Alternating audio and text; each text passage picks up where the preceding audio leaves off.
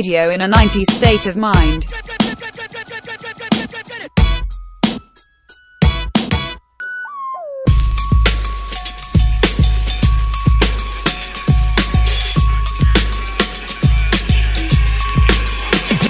Welcome to blueandgreenradio.com. Welcome, friends. You're tuned in to another episode of the Blue in Green podcast. My name's Imran. Thank you very much for tuning in. Um, as usual, the Blue in Green podcast runs in conjunction with Blue in Green Radio, the online internet radio station uh, broadcasting from London and hosting shows from around the world. You can find us at www.blueingreenradio.com. Uh, while it gives me the immense uh, pleasure and pride to be able to announce this as episode 65 of the Blue and Green podcast. It also is episode one of a new podcast venture that I'm super excited about.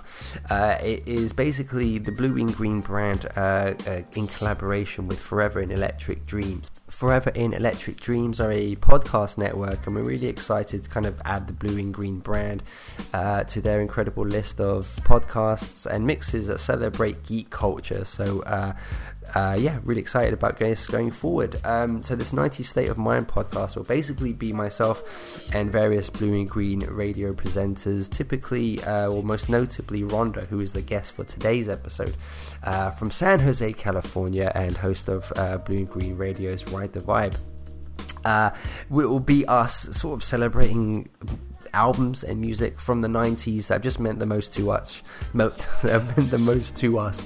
Uh, i personally i'm a huge 90s fiend. It's such a a real colossal decade of music for me. It's really sort of symbolizes that point of music when I completely just fell in love with it in everything that I was sort of experiencing from 90s R&B to hip hop and everything that it sort of led me on to uh, in terms of neo soul and then obviously the, the kind of the urge to go backward and rediscover all of these samples that uh, this music was kind of being built upon. So it's a, it's a wonderful period.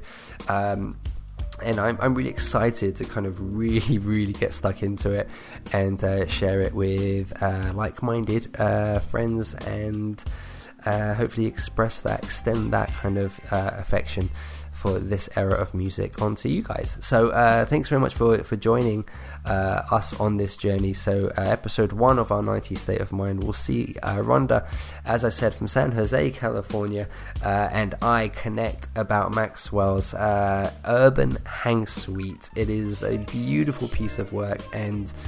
Um, I think a perfect, a really, really perfect album to kind of kickstart this new series as well. So I hope you'll join Rhonda and myself as we sort of uh, bask in this wonderful project and uh, kickstart the series of just of just celebrating these incredible 90s projects. So uh, the way these podcasts work, we have two songs featured per episode.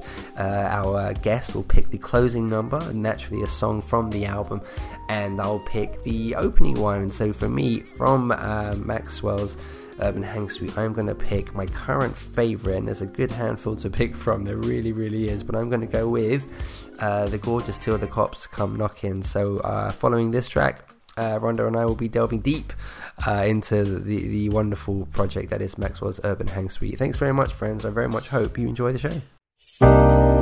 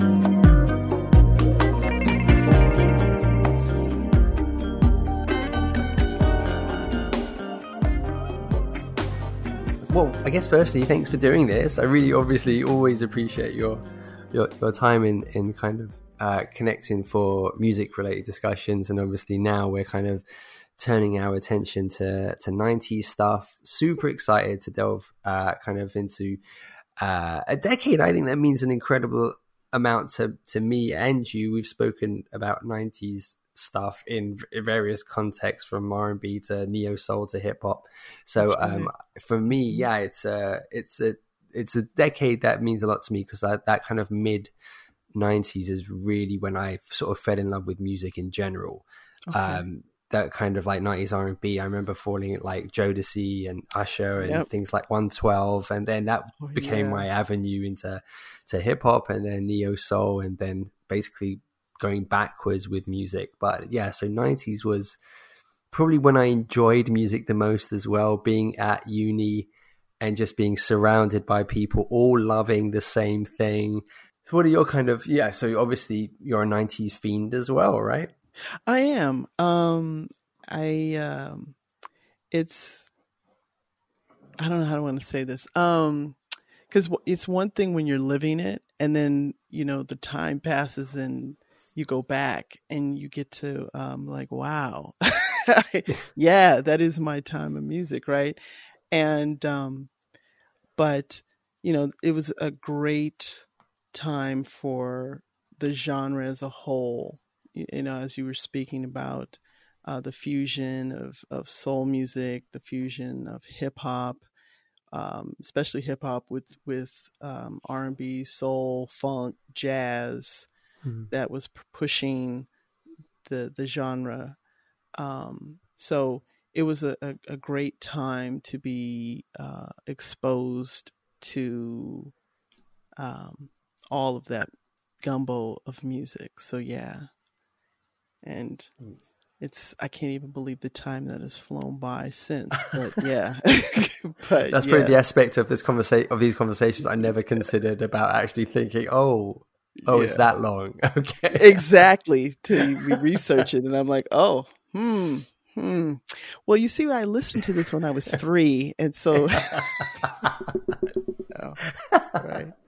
It's uh, yeah. So I guess this series is is really going to be about us celebrating those, those albums, specifically those albums, and basically everything uh, that went into making um, some of our favorites and the artists involved, etc., etc. So I think we got a great one to kick this off with with uh, Maxwell's Urban Hang Suite. Um, yeah. It's yeah, you, you you I'm gonna assume you jumped on it quite early upon release.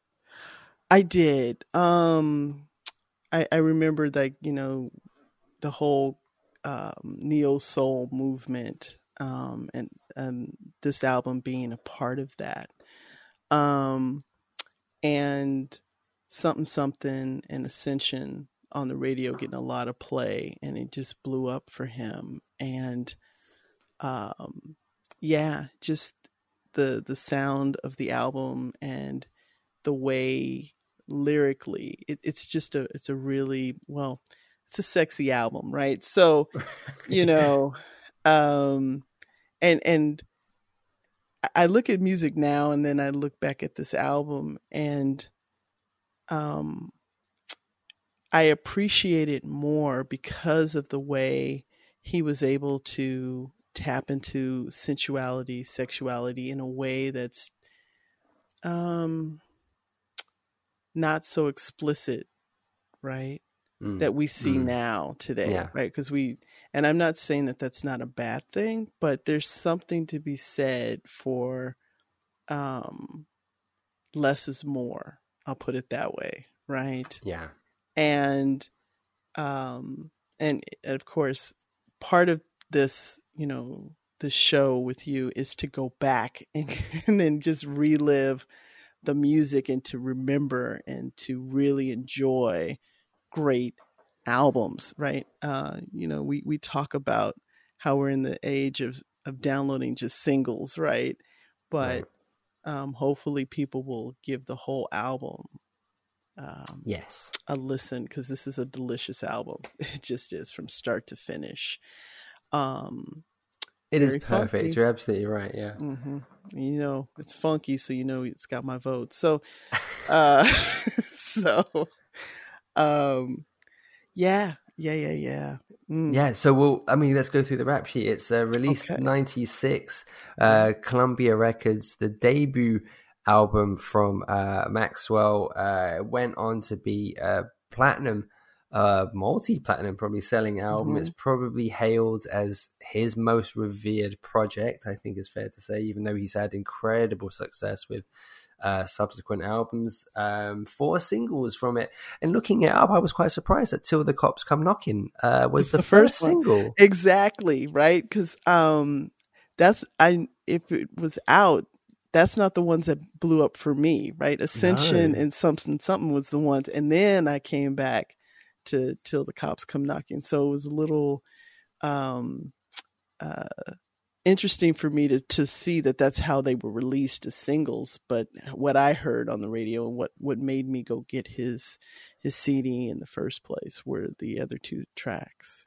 Yeah, so Ascension Yeah. was definitely the first song that I had heard, um, the first single I had heard, and obviously the first time I'd heard him, heard of him. So I mean, Yeah.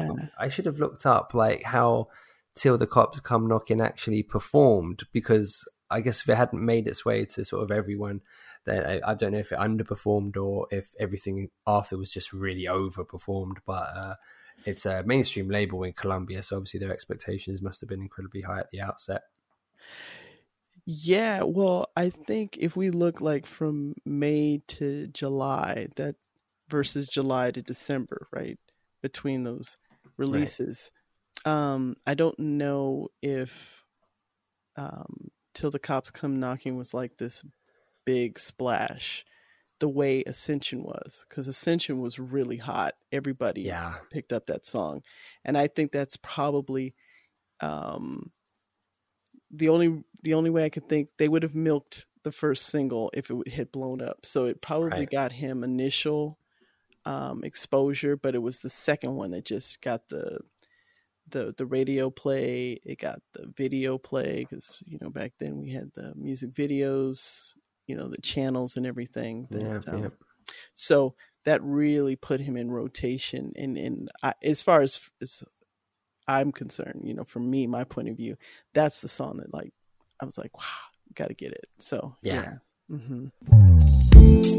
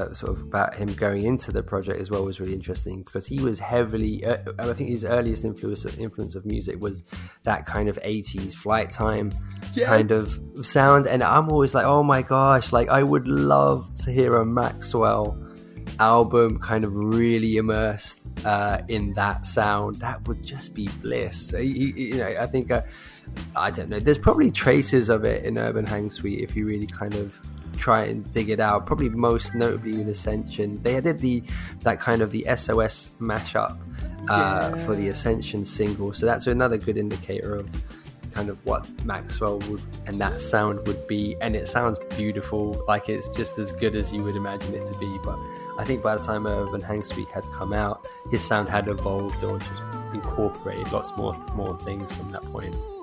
Yeah, Ascension is is oh, it's it's a, yeah, it's a great cut. There's nothing um, that really solidified him to me, Yeah. right, and, and especially with the neo soul movement.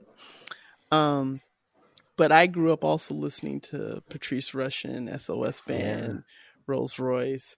Um, so I, I understand um, that, you know, that being an influence with him. But actually, for me, the it this album is like an ode to Marvin Gaye to me. Like, um, Right. the I Want You album. That's the one where I went, and I was actually, um, I started going back to listen to that album because of preparing for our conversation for this album and um and i the, the parallels were just you know he took the baton from marvin and just ran with it and i and and just took it to an uh another level so um and then you know doing this album with with uh stuart mather matherman Matthew uh, yeah. Matthewman, thank you. Um, with Sade, oh my God! So again, that whole vibe. If you know Sade's vibe, some of the the tracks, um, that just there's for her, it's like this light, airy soulfulness, right? So that when you hear like whenever, wherever, whatever, Yeah. hmm it's totally like this light airiness to it and it's totally Sade vibe totally Sade vibe. So um so just to see the the fusion of the musicians that came together for this ah, this is a great this is mm, yeah And there, there, yeah, absolutely. And there are there are a, a, there's a handful of incredible names kind of attached as collaborators, which Mhm. you've you you mentioned, and the the masterful, if I may say, Rhonda, comparisons to Marvin Gaye's "I Want You," obviously probably in in part to uh, thanks to Leon Ware, who obviously Yes. helmed uh, the whole of Marvin Gaye's uh, uh, "I Want You" album, and and contributes again a dream pairing of him uh, as a co-writer for Sumthin' Sumthin' uh, on this album which is a dream uh, kind of you know combination to have um, and then there's obviously stuart matthewman who i mean if you had just heard i know obviously he had a large part in kind of creating that sound with uh, maxwell but i think if you had heard a maxwell record and then the idea of Stuart Matthewman and him together would just be a dream pairing. So the fact that we got it immediately is incredible, and they've they've been on almost every album. Uh, they've they've collaborated together. Almost, I think there's one that they weren't on, or Matthew Matthewman wasn't on. Um, but to kind of have him at the outset on on tracks is just insane. I know, right? I mean, it's like getting a, a dream gig right out the top. So now everything else is like, oh, you know, you know, right? Because when you when you're you're able to get paired with great writers, great producers, great Mm. um, musicians, you know, it it makes it. I'm like, this is your first album out the gate, this good, right? Yeah. um and and i, I don't he, I- he it i don't know that he thought it was going to be as big as it was but he put enough good talent together to give him something that should have been a, a, a classic album which is what this is right Yeah. and um I even like that it started with the theme, right? Which is Right. totally kind of like the 70s vibe where you have the theme music, right?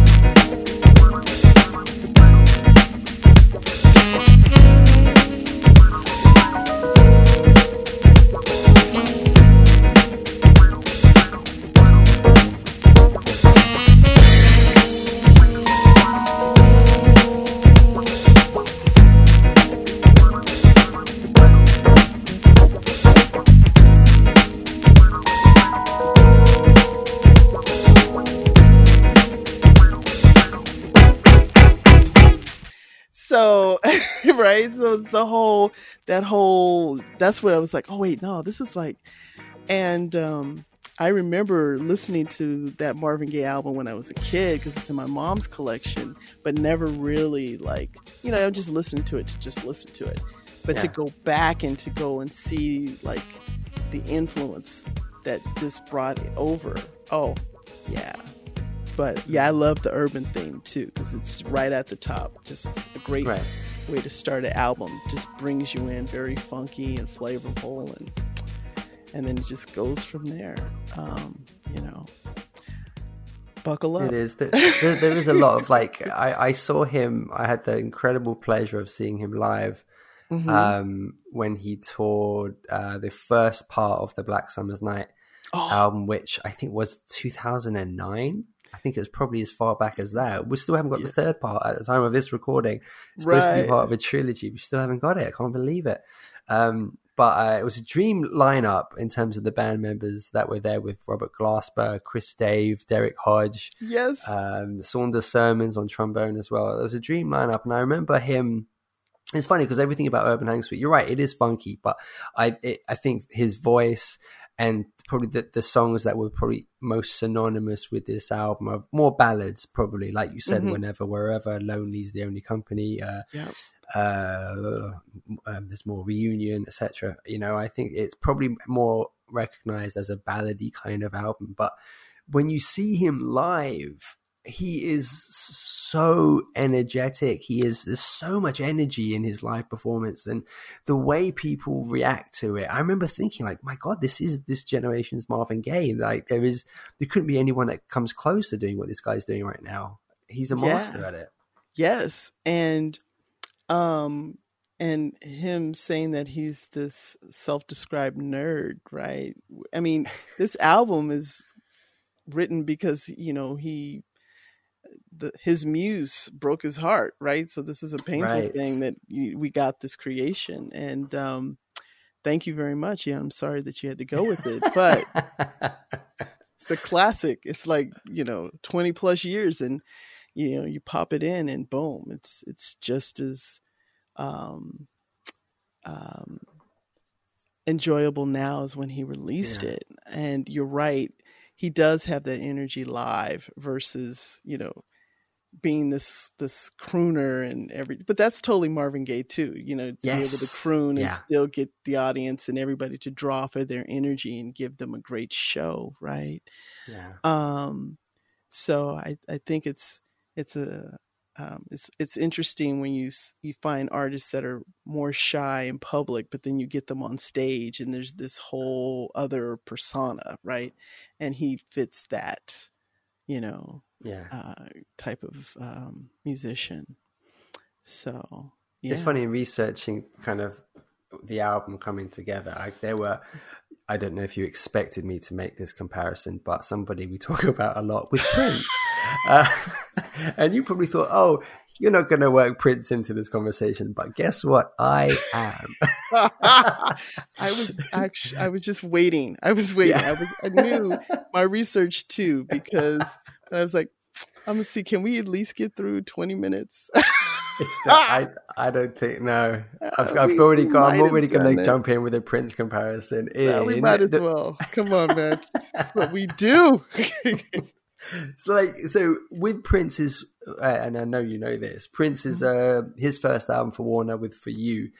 Um, they had doubts whether he could carry the entire project. Prince had no doubts. Prince wanted, Right. uh, I'm going to write this album, I'm going to produce this album, and I'm going to play every instrument. Why? Because I'm Prince, and that's what I do. exactly. And obviously, they wanted to pitch Maurice from Earth, Wind, and Fire to serve as his producer. Oh, And Prince, despite being the fan of Earth, Wind, and Fire, he said no one's going to produce a Prince record but Prince.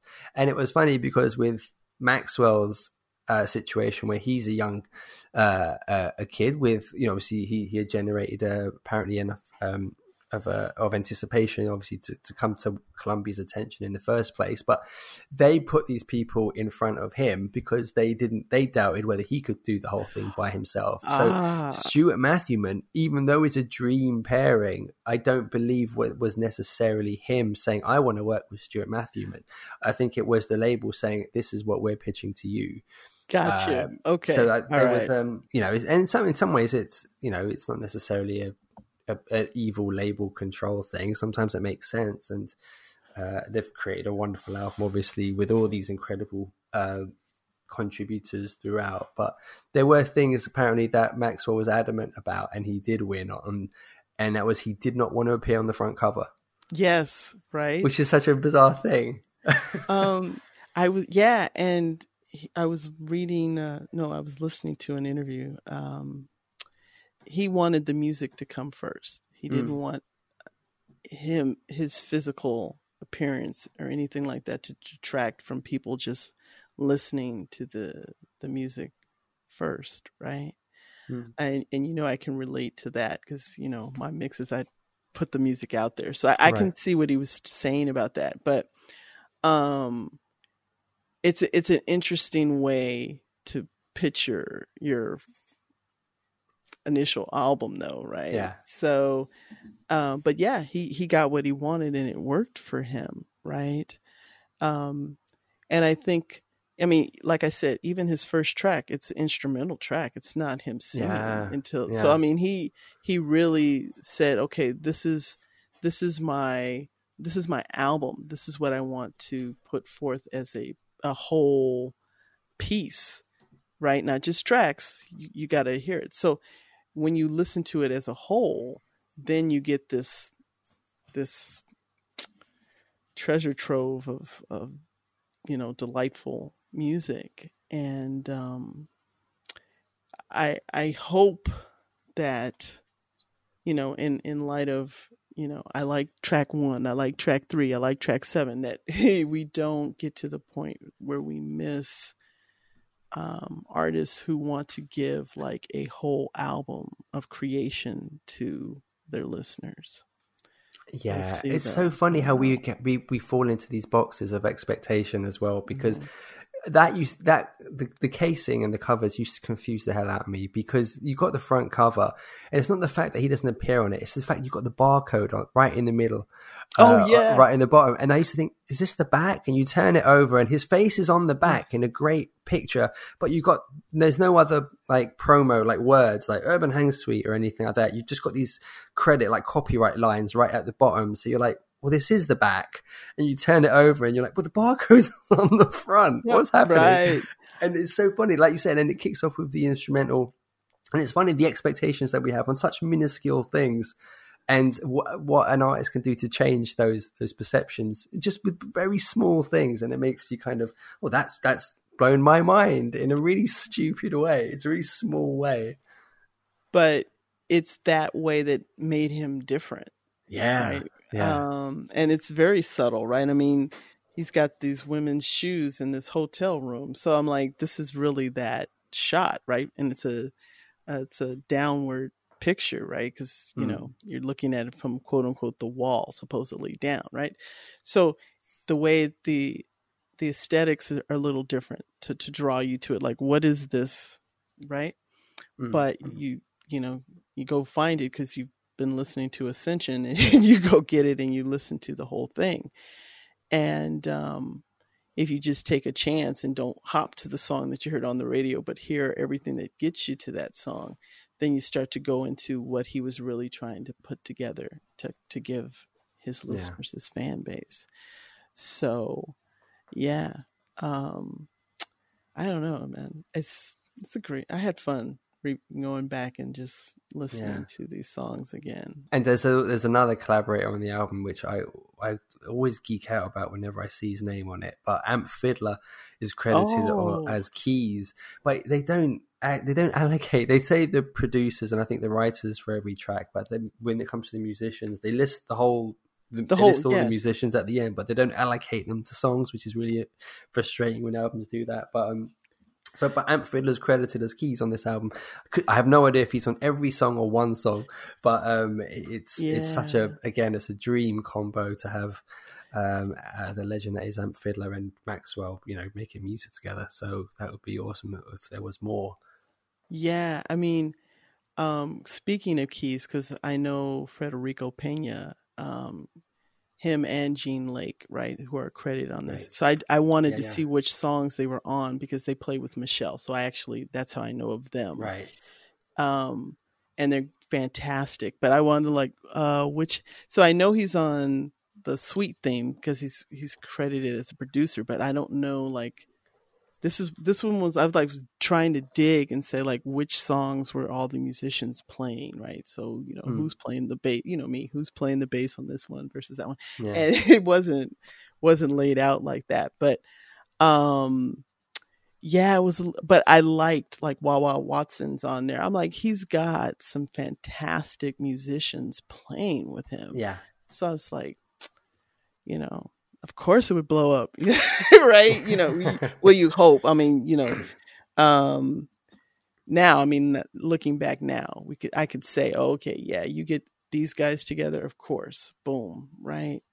Um but since it's your first album you don't really know that. You just hope hope that you that it does. Yeah. but um but yeah this is a great first i mean to be your first album dang it's So, crazy, isn't it? Yeah. yes And in terms of um, collaborators, I can't tell you how many times I looked up Muse to see who that was. Who's well, no, who's who's Muzzy, but it's it's Maxwell's riff off of the concept of Muse, which is Yes. himself. So he's credited himself as a producer, but as under the guise of Muse.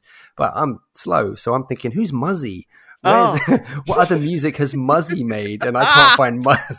I can't find Muzzy anywhere. And it's like, oh wait a minute, I yeah am slow. that's So- okay that's all right that's okay But yeah, so yeah, it's a shame we didn't get more from Muzzy. yeah like seven years come on man i've been checking you yes um but it's probably it's absolutely worthwhile to mention the um, the EP of the MTV Unplugged uh, as well, Oh, which came out the following year, uh, which probably most uh, recognized for the uh, cover of Kate Bush's "This Woman's Work," oh, which oh Mhm. gosh, oh Yes. god, oh, which is a gorgeous beautiful he's just Mm. perfect. It- it- like I don't know, uh, his voice is yeah, it's pretty good. I can't tell you what that song meant to me at uni. Uh, yeah, my buddy who was a bigger Maxwell fan than me at the time, he was the one that was buying the albums, and we were those three of us living together, and we would just have this woman's work on like a lot. It was a gorgeous, gorgeous song.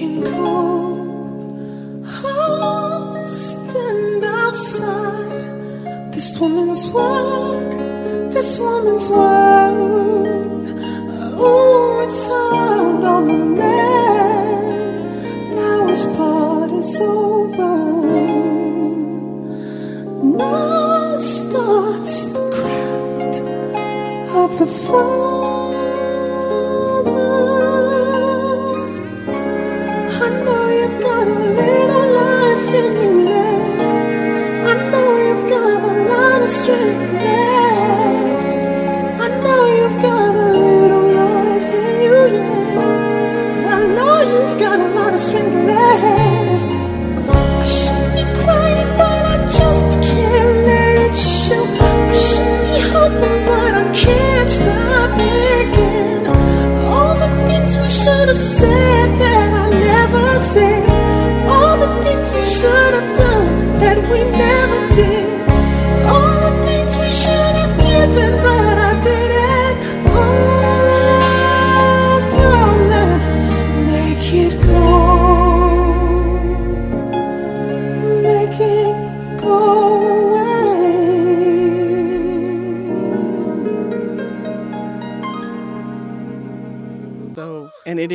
it is, it um, and it showcases his vocals and and it's just done beautifully, right? Mm. So, and again, you know, it becomes a, a classic because of the care and and you know the love that he gave to it, right? Yeah. Um, and I think that's part of the reason, you know, I really appreciate him as an artist too because of Yeah. of the care that he gives to the craft and Yeah. um, you know,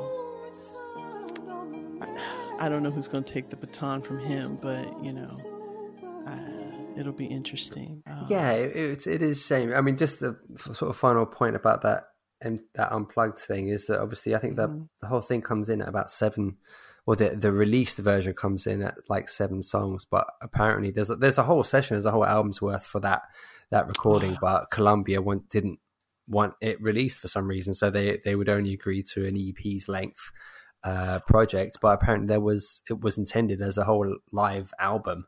Um, but I don't know why Columbia seems to have a problem with it. But um, so we only got what we got. Thank uh, goodness that we got the version of this woman's work included Yes. on the project as well. But uh, you're absolutely right. I mean, you talk about taking the baton from Maxwell. You're absolutely right. It's a great point. Something we've sort of discussed with D'Angelo uh, in past conversations as well, in terms of there's an incredible body of work, but there are huge gaps of absence uh, Yeah. in that time. And I, you know, it's it's always funny because as fans, we kind of say, well, really want more.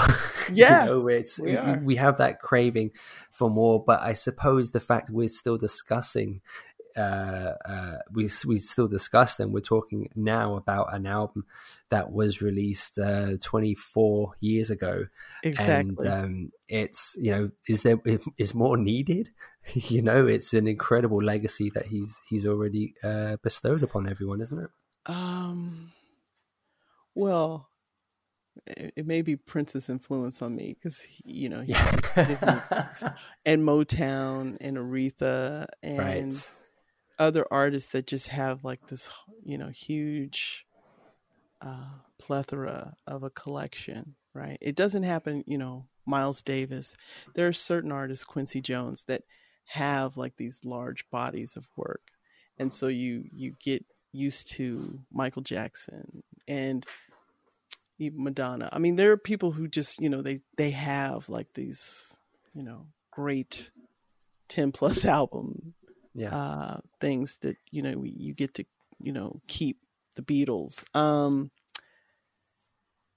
but then you drop this album, and it's like wow. so, I mean, yeah um, that puts you in uh, in a in a class of your own because it's like D'Angelo's, where you know twenty plus years, that album is is still a great album, and it Yeah. sounds just as fresh as it did when it was released. Lauryn Hill is in this this where they don't release a lot, but what they did release hits you and moves you, right? Hmm. Um, just as much, and they made their imprint just as big. So, uh, which then of course makes you want more. So that's you know, you know, um, that's what it is. It's that um, when you think about all of the artists that are out there, and yet you you go in and you create this to give to us, um, and it stands out, and it stands on its own as a classic. You you, you Mhm. know you're like, okay, just just one more, you know. So yeah and, it is i and- guess at the time of this recording i mean there was i've sort of mentioned it already but the, the black summer's night uh, which was intended to be a trilogy of albums Mhm. Uh, I have to check. It's 2009, I, I think the first one came out, and at the time of Mhm. this recording, it's 11 years, and we've only had the second part uh, as Right. well. So there's still there's the, the the elusive third project which has yet to to, to be released. So it's it is. I mean, even before He's- Black Summer's Night, there were that was a long absence, and then it was. I mean, how, gosh, I, I haven't had to work this out, but I think we might be talking two albums in about 16 years. Mm-hmm. This is what I'm talking about. I'm just like, wow. And I was watching an interview today. He he wants he's aware of these time gaps and the fact that he's gonna release the third. And he said he wanted to do it before he was fifty. And he's getting close. So I'm not trying to put any pressure on you, Maxwell, but the clock is ticking. So, you know, um, and you know, I'm just saying that for selfish reasons, but um, totally. Uh, but yeah, uh, I know that you know he he wants to go out and live his life, and and and then have time to like put together something really wonderful. But you know, the clock is ticking. So I I don't know. We'll have to see uh, when he releases that project, but um, um, I know that Prince was uh, a huge influence on him. So that was another reason why he was like, maybe I should, if I can, put out more music. But he, I know he's also out um, doing um, philanthropy. So, Oh, know, really? know. okay. Yeah. So, you know, whatever's going on in his life, you know, I'm, you know, I'm hoping that, you know, he's he's doing what he wants to do. Just I- am aware that he said he was going to do a third album before he's 50. So, you know, Hmm. tick, tick, tick, tick, tick, tick. So, okay. it is funny. I've always really liked this kind of elusiveness with Maxwell. Like I've never looked Mhm. into his personal life, and I Mm-mm. I kind of like the fact that I know nothing really about him. Uh, Right. I, the only thing I probably know about him is that uh, Maxwell's his middle name. That's it. Like that's really it. And I've never really tried to explore further because I always like this kind of air of mystery around him. I think that started early on because he took it upon himself to keep part of his life private, right? Yeah. So when you go into this, you have to decide if you want the fame or you just want the artistry part. And and I think he sided going off into the artistry. So he does, you know, he'll do the the junkets and all of that stuff, but he really takes care to shield himself from that. And I think that's, you know, to his credit, um, because it allows him to live his life on his terms, right? Where you don't have people Yeah.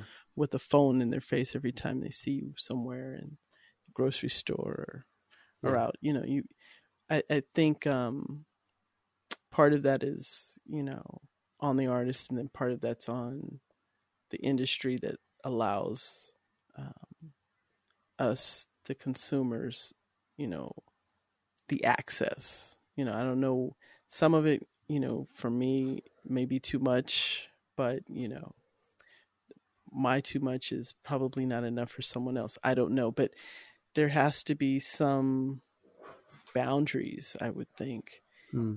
You know, even though social media is trying to disrupt those and get rid of those boundaries. Yeah. You know, but and he's i guess from a, just from a personal life perspective i mean he, yeah he has kept himself uh private but it you know Mhm. thankfully nothing has slipped out in terms of out of his control in terms of anything negative or uh any issues uh, from a legal perspective you know he's he seems to be as clean cut uh as as uh, as he seems which is excellent which is great Yeah. news. yes, I you know this is why I'm like tick tick tick tick tick tick tick. tick. You know, anytime, Maxwell, that's fine. You know, Well, I suppose in discussing that kind of body of work, if we look at this Uh-huh. album, where are you with remixes on this one? Because there's there's there's quite a few. I, I actually they they passed me by for a really long time, um, and I think it was probably last year.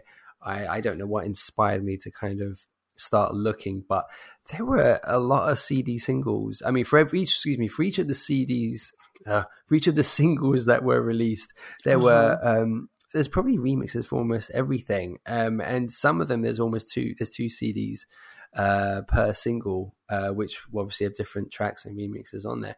Um, there, there was there's a pretty decent collection of remixes available for, for for this project, which is really exciting.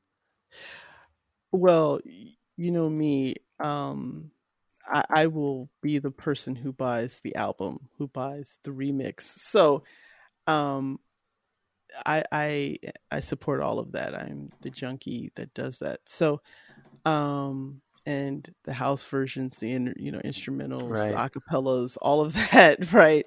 So, um, I I appreciate having it from this album because, again, um, how you you open up um this album to different listeners, right, with the remix, especially if you're like in the club or, you know, you're listening to it in your car or however those remixes hit you, right? Usually they're in the clubs or on DJs mixes that they they release um sometimes even on the radio. But um it's a great album to to go and reference to to make creations, right? So yeah.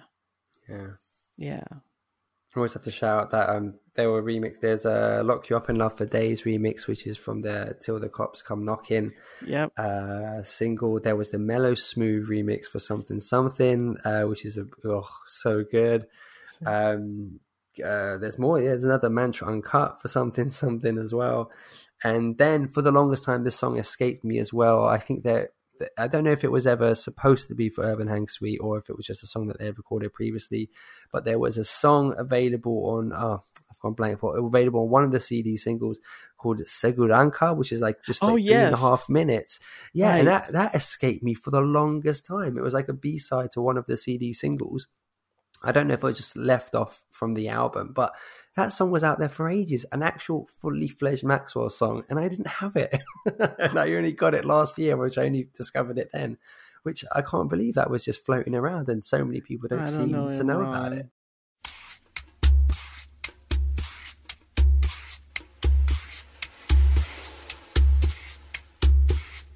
Look, but you gotta see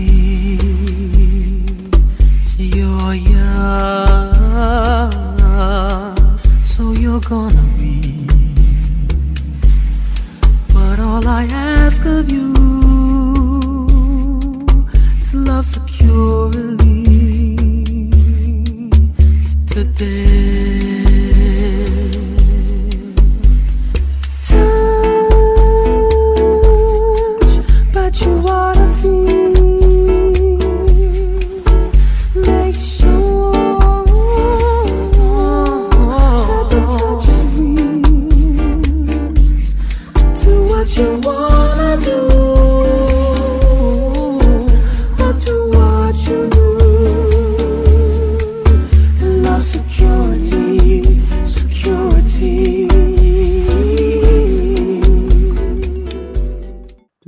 you? Should probably should have. You should have told me that offline. I, um, I don't know. Oh, I'm kidding. dear. I'm kidding. I'm No, uh, no, I should hang my head in shame. no, no, no, no, right. no, no. We can, you know, no. We put it out there so people can go find it if they haven't Okay, heard it. Go get yes. it. That's that's it. You see, Yeah. you were vulnerable, and it's through the vulnerability that we can come together and enjoy the song too. And thank you. Appreciate Okay, that. Thanks. You, Yeah, you, you flipped that really well. So thanks so Yeah. much. do do my part, okay? So, um, no, no, But but, that's the point. Yes, and see, that's those remixes. You know, they give a new spin on them, but they were just as good as the originals. So, um, when that's done correctly, these remixes are done correctly. Then you know, then that's you know, go out and buy them too. So, Yeah. yeah. And they're all him, I think, as well. He was sort of Mm-hmm. he took the lead in almost all of them, as far as I know. So, Yep. um, yeah, they yeah they certainly serve as great extensions to the album as a whole. yeah. Very creative in that way. So. Mm. So the penultimate thing I was going to ask you about, uh, I think, Mm-hmm. at the risk of getting lost in uh, uh, semantics um, that no one's interested in, but we we referenced, mean, well, lots of people, uh, uh, sort of publications, and uh, whenever you read about the album, uh, even from critic reviews to just fan reviews, they cite this album as being a pioneering album within neo soul. Mhm. I've never looked at this as a neo soul album, and I think that probably comes down to what people perceive neo soul to be. But I've never looked at this as a neo soul album. I never ever thought it fit that bill. Well, it it does only because of when it was released, right? Mm, And yeah, um, if if so, like if you're listening to Meshell's first album and the the use of the instruments, the you know live instrumentation, which you also get well, actually more so in D'Angelo's second album, but um, there's it, it just happens to come at that time because shortly after him, uh, I think was Erykah. So Right. right or around the same time. I'm not. I have to go back. No, I think it came out right before Badu's. Um, so it, it's it's it's it's strictly timing, right? And and because um, they created this new genre, and he was not fitting the typical mold of where to put him, then you get you, you get the neo soul label, Mm. right? Because you know when they release an album, they have to figure out you know where are we gonna what market are we going to target? So Yeah. um, so that that just fit in perfectly. But um, yeah, it uh, yeah, it's time. Yeah, I mean, Mm-hmm. to me, I always looked at neo soul as, I guess, contemporary soul, even though it was the '90s, like at that point, but contemporary soul for the hip hop generation.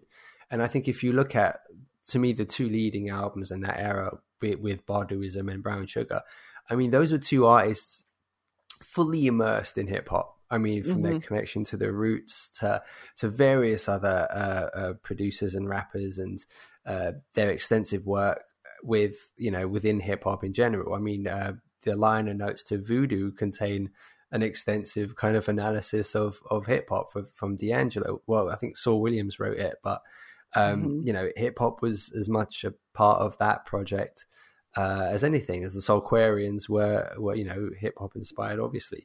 Uh, and I, I always looked at that um, being the differentiation for guys like Bilal, Jill Scott, Musiq Soulchild. All of them came from such a huge uh, background in hip hop, and I listen to Urban Hang Suite, and I don't hear any of that, which No, is why I always took it right out of that that kind Oh. of collective. Um, and I think because at, at the time the music industry as a whole, um, because it's more, I would say more soul, more R and B. If we're going to go by the the the the genres, but because he was so new at the time, um, he gets sucked into that, and I'm actually glad he did because that would open him up to those listeners, right? Because, um, and I, I don't know if it's because during the '90s we were going through trying to come up with the new soul, right? Right. That you know that's where even if we're infusing hip hop with soul music, um, this is the new soul, and and he would fit in that aspect of the name of of neo Yeah. soul, Yeah. right? Um, but yeah, he's more clearly, like I said, this takes me back to Marvin Gaye. Yeah. So this is where the R and B and soul for me really does come into play. And technically, since hip hop is borrowing and sampling from that time frame, yeah. you can still actually make the tie that they all come together to form this new soul, this new way of of interpreting um, this musical genre, right? That carried through the '90s, right? Because um, before then, we had SOS, Band, we had Patrice Rushen, all of those artists, but then you get this whole different sound now, right? And I, I would say that his album is the bridge back in terms of texture uh, with the music, but he's still part of this new group, Mm. right, of artists that were doing that at that time. So that's my, you know, two cents. You know, I don't. A fair retort. Yes. This one rank as your favorite Maxwell album for you? Uh, And what's a close? Uh, what would be number one, or what's a close second? Um.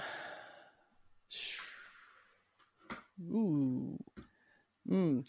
This would be actually when I went back to listen to it. Yeah, I remembered why I really liked this album. So it would be my number one. Um. I'd almost pick the acoustic because I want his work. So I because because it's a beautiful track. I mean, I can't pass over that album because I want Yeah. that song. So if you give me that song with you know Urban then I can give you a different album, right? So um uh but I, I like what he's doing. So, um, yeah, that that oh, you caught me off guard. I wasn't. thinking of that, you know. I'm too busy. You know, I had to fight again. These tracks, make them fight we're each get other there in a moment. Yeah. to pick um what, what my song was going to be. So, um, yeah, I just it's it, this whole uh, series that we're doing. Um, we've been picking really good albums to go back and have fun with to appreciate again, right? And um, I, I can't believe, uh, you know, I was two when this music came out. So, you know, to come back and listen to it Wow. now at 22, you know, 24, right? So, Right. at, Sure. at 26, yeah. Yeah. whatever age I'm Mm. supposed to, you know, to cover.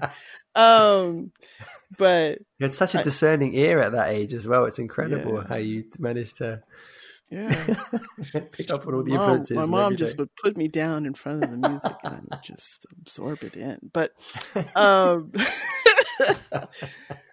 but the the the cool part is um we've had three good albums right this one kicking off our new series here where these are classics right? So i really hope if the listeners you know take a chance and just go back with us and enjoy these songs that we've you know had as much fun going back and enjoying you know. I hope they do it too right? Mm. yeah so yeah. I'm I'm looking forward to what you pick too, because uh, yeah, it's this one's Uh, hard, man. This is hard. It, it is. It is. Um, I, well, I'll, I'll tell you. I'll tell you what I, I, I am. What I well, what I will pick. What I have picked. It is till the cops come knocking for me. oh, you did do it. Oh, that that see, wasn't. Yeah, that good. wasn't. That wasn't initially what I what I gravitated Okay, to on the album, but in the last few years, that's been my clear standout. I adore that record. okay. It's great, great, great song. Oh, see, you know, I have to say, we've been picking really good songs to like start and end our shows for these. Yeah. So this is this is you did it again, Imran. This is be once the final comes together. That's gonna be a great way to start it, right? yeah, Yeah. Mm. and you'll be closing with. You ready? Mm. Dance with me. Mm-hmm. Oh wow, Mm-hmm. mm-hmm. that is un- that's unexpected. really.